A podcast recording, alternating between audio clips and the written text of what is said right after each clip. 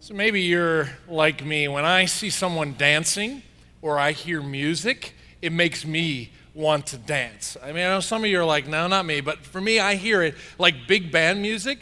I want to do the jitterbug. More important, Latin music. Like, I am ready to go. I mean, when that stuff starts to go, I want to dance. And some of you, you didn't know this, but when you came in today, when you came in today, you didn't realize that I can read your mind. And I know what some of you are thinking like, I never wanted to see you dance. Why did you do that? I don't need that image in my head. And then some of you are also doing this. You're going, wait, pastors shouldn't dance. And certainly, pastors shouldn't dance when they're supposed to be up preaching. A pastor should be more dignified than that and I've found in the years I've been serving in ministry how many different ways people have said, I should, as a pastor, do this or do that. I should stand behind a pulpit. I should teach more about this doctrine. I should teach more about that doctrine. I should tell people not to worship like that, that they should worship like this. I shouldn't have my shirt untucked. I should pray more. I should. There's all these different things that, that I should do. And it's true of my life professionally, but it's also true in my life personally. How many times I'm told that I should do something. In fact, all of us, this is kind of the common refrain that we all experience. I should, you should, we all should. That's, that's sort of a song we should sing. I should, we should, we all should for ice cream. Like there's, there's something about should that all of us feel, and we talk to each other in this should kind of language. I should be a better dad. I should be a better husband. I should be a better worker. I should be a better citizen. I should be a better Christian. I should be more holy. I should be more spiritual. I should be healthier. I, I, should stop doing this and start doing that. And all this should floats around our hearts and our minds. And if I had a dime for every time I thought I should. And every time I heard from you or from other people around me, I should, I'd be a billionaire. And so would you. What's incredible about that word should is it actually prevents us from hearing Jesus. It actually keeps us from following Jesus so many times. Not always, but so many times. Because Jesus said in John chapter 10, incredible verse. John chapter 10, he says, My sheep know my voice, I know them, and they follow me. My sheep know my voice, I know them, and they follow me. And what happens so many times as Christ followers is we listen to all kinds of voices that say should that are not Christ's voice. And then we get distracted and we don't hear and we don't follow the call of our good shepherd. And that's at the very heart of the book of Galatians. So, Pastor Eddie's been talking to you. I'm going to follow up with Galatians and, and this whole letter. If you have it, uh, open up your Bibles or turn them on. Galatians chapter 5 Galatians chapter 5, and we're going to look just briefly at verse 1 and then spend some more time in verses 13, 14, and 15. In this entire letter, I could sum up to you and say it's all about Christians should. It's, it's an entire letter that he writes to believers, Christians, 2,000 years ago, because their focus is about what they should and shouldn't do. In a group of Christians, decided that when people come to know Christ, they should follow certain Jewish laws and traditions. And Paul takes all this time, and the church has wrestled through all this stuff, talking about okay, what does it mean? What should a Christian do? And what are the things that the Christian shouldn't be worried about doing? His entire letter is about this topic, and he works through it with them and honestly, the church today needs to continue to wrestle through this topic of what should a Christian do and what should a Christian not do. And that's what he tackles. In verse 1, Galatians chapter 5, verse 1, sort of sets the framework for this whole conversation. It says, It is for freedom that Christ has set us free. Stand firm then, and do not let yourselves be burdened again by a yoke of slavery. It's for freedom that Christ has set you free. He's talking about how Christ came to the world to free us from what? To free us, yes, from sin, to free us from shame, to free us from fear, to free us from anxiety. I would say he has come to free us from any kind of should that prevents us from hearing his voice. To remove, Christ has come to free us to remove any obstacle that we might have to hearing God's voice, listening to it, learning it, obeying it, and being transformed by God. That his freedom is that holistic. Anything that would keep us from hearing God's voice. And now Paul is warning them it's for freedom that Christ has set you free. Don't get burdened again, enslaved again, trapped again. Now go down to verse 13, where I want to zoom in with you for just a few moments. Look what he says in, in context to all of this. He says, It's for freedom that Christ has set you free. You, my brothers and sisters, were called, verse 13, to be free. Do not use your freedom to indulge the flesh. Rather, serve one another humbly in love. For the entire law is fulfilled in keeping this one command love your neighbor as yourself. If you bite and devour each other, watch out, or you will be destroyed by each other. So you have this topic of freedom. He's saying, wait, you're free. Don't get sucked back into slavery. It would be easy to think, well, I can do whatever I want. But he gives the caveat here in verse 13 that Christ's freedom does not lead us to license. That's not what his freedom is about. It isn't to give you and me a license to do whatever we want, whenever we want, however we want. That, that's not freedom. That's not what he's talking about. He's saying, no, do not use your freedom, verse 13, to indulge the flesh. What does he mean by flesh? Your skin? No. He's talking flesh as a, as a way of talking about your self centeredness, your self focus, your appetites, your self motivation, self reliance. That part of you that's so connected to me and what I want and when I want it done, that's called sin and leads us away from God. He's saying that self centered part of you, that rebellious part of you, God has come through Christ to free you from that lifestyle. He sets you free from following those appetites. He wants to transform you and remove old appetites and replace it with new love. It's so easy for us to hear that we're free, that we think we can do whatever we want. Okay, I got my out of jail ticket. I, I don't have to go to hell anymore. Now I'm going to be forgiven, and so I go to heaven. Therefore, I can live however the heck I want to live. But that's not what this is about, he says.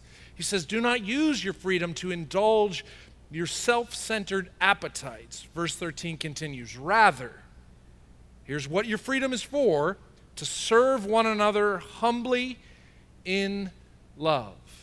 For the entire law is fulfilled in keeping this one command love your neighbor as yourself. So, freedom is not to do whatever I want. Instead, Christ's freedom is for me to love for me to love people. I mean, that's the totality of who God is. He is love. The Bible says it over and over. So, so God made the world in love.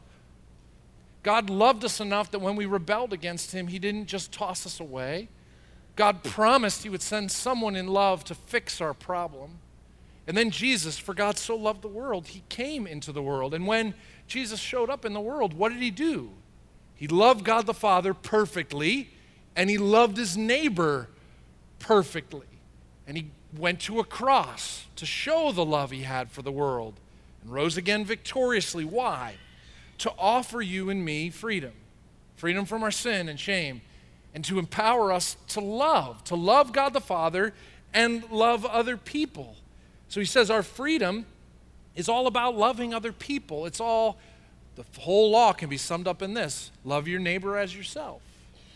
He's trying to convey to them that none of us can do that unless we understand a love from God the Father, a vertical love that's coming down from God. He loved us first, and in response, I love Him. And when that vertical starts to happen, then I begin to start horizontally loving people and killing that self focused, self appetite, indulge my own thing. He's saying, No, I want you to love. Love God and love neighbor. That's freedom. Did you check out the warning in verse 15? If you bite, he's talking to Christians.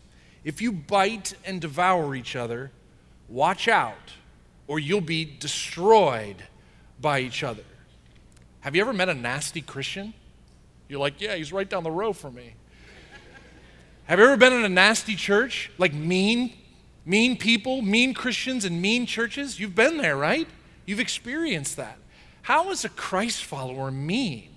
It's when instead of loving God and loving neighbor, I love myself, reject God and reject neighbor. And here he's, he's giving this warning. He's saying, You can devour one another. If you don't use this freedom the way it was intended by God, you can devour one another. If your self centered appetites control you because you're free, no, he's saying this freedom is to love. And there's really two options as brothers and sisters in Christ. We can love one another or we can destroy one another. I mean, those are the two options love each other or destroy each other. And he uses language to describe destroying one another. Watch out, or you might destroy each other for biting and devouring. And in our minds, we automatically go to what does that look like? It's how we treat each other and destroy each other with our words, our slander, our gossip, our adultery, our lying, our cheating, our stealing. All of that devours, destroys. None of that's love. But I would subtly say one of the things that we do to devour and bite and destroy each other is this word should. We enslave ourselves and we enslave others with should. It's subtle and quiet. It's what we believe in our own minds. Some of the stuff we won't even say to each other, but these expectations of what you should and shouldn't do is felt by everyone.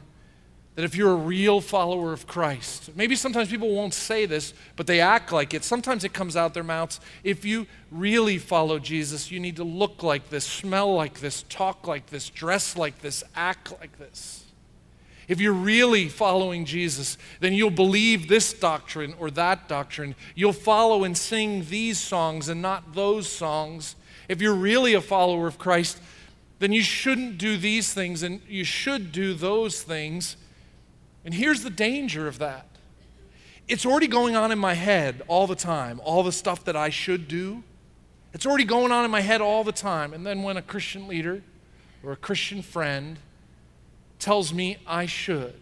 They pile on top of my should already pile with more should and more should. And it beats me down, and should becomes an incubator for shame.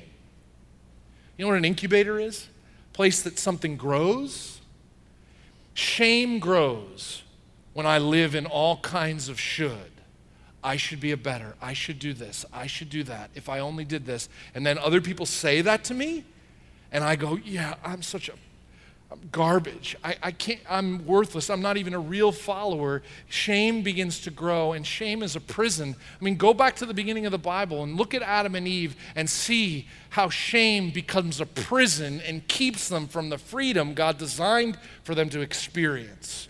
All this shame comes and they hide and the evil one uses this shame as a powerful tool to enslave you and me because I already feel like I'm not good enough. I already feel like I'm not smart enough. I'm not holy enough. I'm not worshiping God right. I'm not pure enough. I already feel all that way. And then my brothers and sisters tell me that.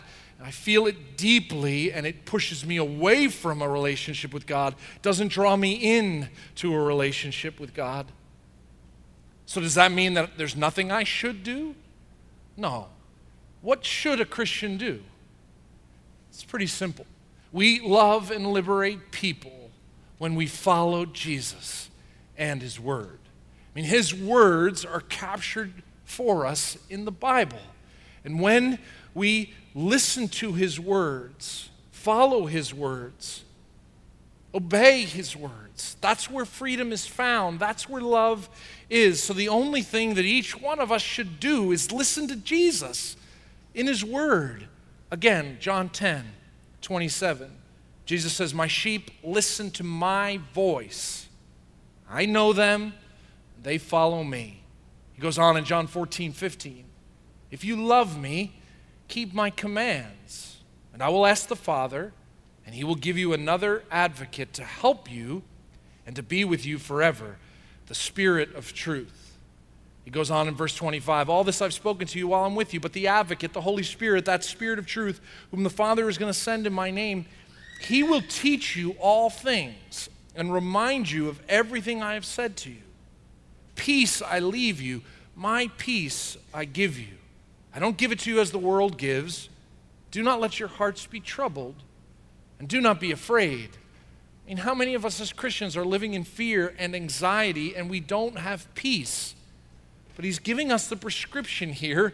He's saying, I died and rose again, and I'm giving you my spirit, my spirit that lives inside everyone who believes. And that's how you listen to my voice. Because here's what the Spirit does incredible. The Spirit was used by God to carry along the authors of Scripture to write the 66 books of our Bible. Spirit of God wrote that, superintended that, and when you put your trust in Jesus, the Spirit of God lives inside you. So that when you read, as a follower of Jesus Christ, the Word of God, your heart syncs up with the truth of the Word of God and you hear His voice. It syncs. You know, when Bluetooth and wireless isn't working on your phone or your tablet and there's no sync, there's no connection? People that read the Word of God and have no faith in put their faith and trust and they have no spirit live inside them, they read the Bible and they're like, this is just junk. But when you come to know Christ, His Spirit lives inside you and connects, syncs truth with you. And that's how Jesus begins to guide you, to follow you, to lead you. The single best way to grow as a follower of Christ, this is where freedom is found. It's found in obeying Jesus, listening to His voice. So, in this Word of God, the Bible, it's incredible. It talks about lifestyle, talks about finances, talks about sexuality, talks about words, attitudes, actions. It talks about life at home, life at work. It talks about all kinds of sphere of life. And so many times we don't want to hear truth, so we mute it.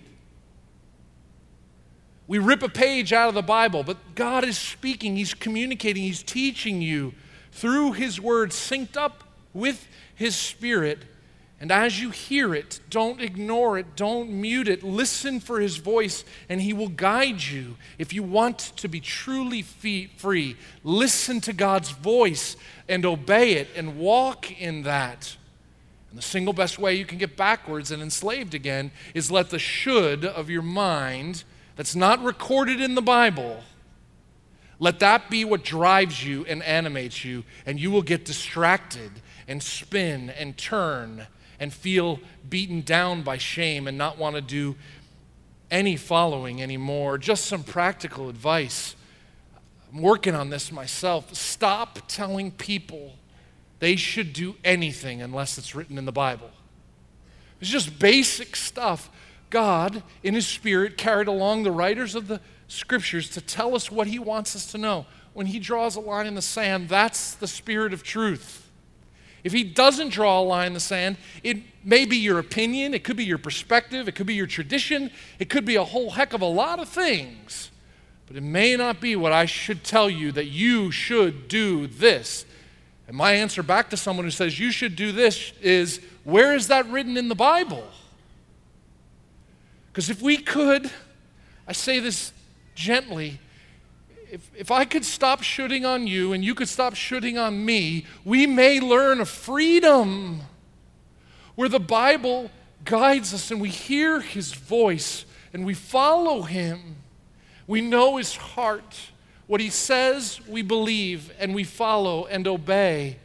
But if we just stay with all the shoulds that are not talked about in the Bible and those become our marching orders, then we're divided. And there's destruction and bitterness and hardship, not freedom and peace. So, as a person, I've been working through this, wrestling through this, because for 42 years, I've grown up with a lot of things I should do in my head. And I've grown up hearing a lot of things from a lot of people of what I should and shouldn't do. And so many times that's become a distraction from what Jesus says I should do, how I should obey, how I should follow. So, where the Bible is silent, we can have an opinion, we can have a perspective, but we hold that a lot looser than what we hold the scriptures and what God commands. And what I'm finding is that when I'm a part of a church family, I'm under spiritual authority, the authority of the elders and pastors. And so, what, I, what I'm finding myself doing and finding incredible freedom in this is that where does the Bible say I should do certain things? I'm going to obey that and do that. I want my heart to sync up to what the God said in His Word. And where I'm not sure, I'm going to get counsel and I'm going to follow the wisdom and the spiritual authority of my pastors and elders who govern me. And those two things working together God's Spirit in my heart, applying the truth of the Bible and obeying it, and the community of believers through the authority of the church working together. Incredible freedom, my friends. Incredible joy. Incredible opportunity. Out of prison, out of shame, into freedom. That's what he wants to invite you into. Would you join me? in recognizing how many times we say, you should do this and you should do that, and check it up against your Bible. And maybe, just maybe, stop because it's enslaving you and enslaving others and keeping us from the joy that Christ purchased that we will enjoy forever, that we can start enjoying now. Would you pray with me? Good Father, you are gentle and patient with us. You know your children. You know our story. You know our journey. You know our brokenness. You know our fears and our anxieties. And you came to free us from all of this and to give us abundant life. And you gently and courageously, graciously lead us with your voice through your words in the Bible. So, every son and daughter in this place, pray that they would discern the difference between a should that comes from the Bible, from your heart, and the should that leads us to shame and guilt. The shoulds that the evil one uses to distract and destroy and to divide, and the shoulds that are leading us to life and peace and joy from your mouth. Oh God, would you help us as your sons and daughters to use every freedom we have to love, to love you with all our heart, soul, strength, and mind, to listen to your voice, and then love our neighbors, our family, our coworkers, the people that are different than us, our enemies. We would love people as you have loved us. Use us, I pray, to show the world love. God, if there are people today that have not put their trust in you, maybe they're hearing some of this stuff for the first time and they're hearing that they can be forgiven and their sin and shame can be removed, but they've yet to trust you with their life. Pray that even now you would draw them to yourself and cause this time we share together to lead them into a relationship with you. There's no magic words or formula, but they simply have to say, I believe in you. And your word says that you will come in and change them, adopt them as son, a daughter, and give them new life. So I pray if that would be any person here today, either here present or online, that you would do a mighty work to grow your family and spread your love, one person at a time. I pray this through Christ's strong name. Amen.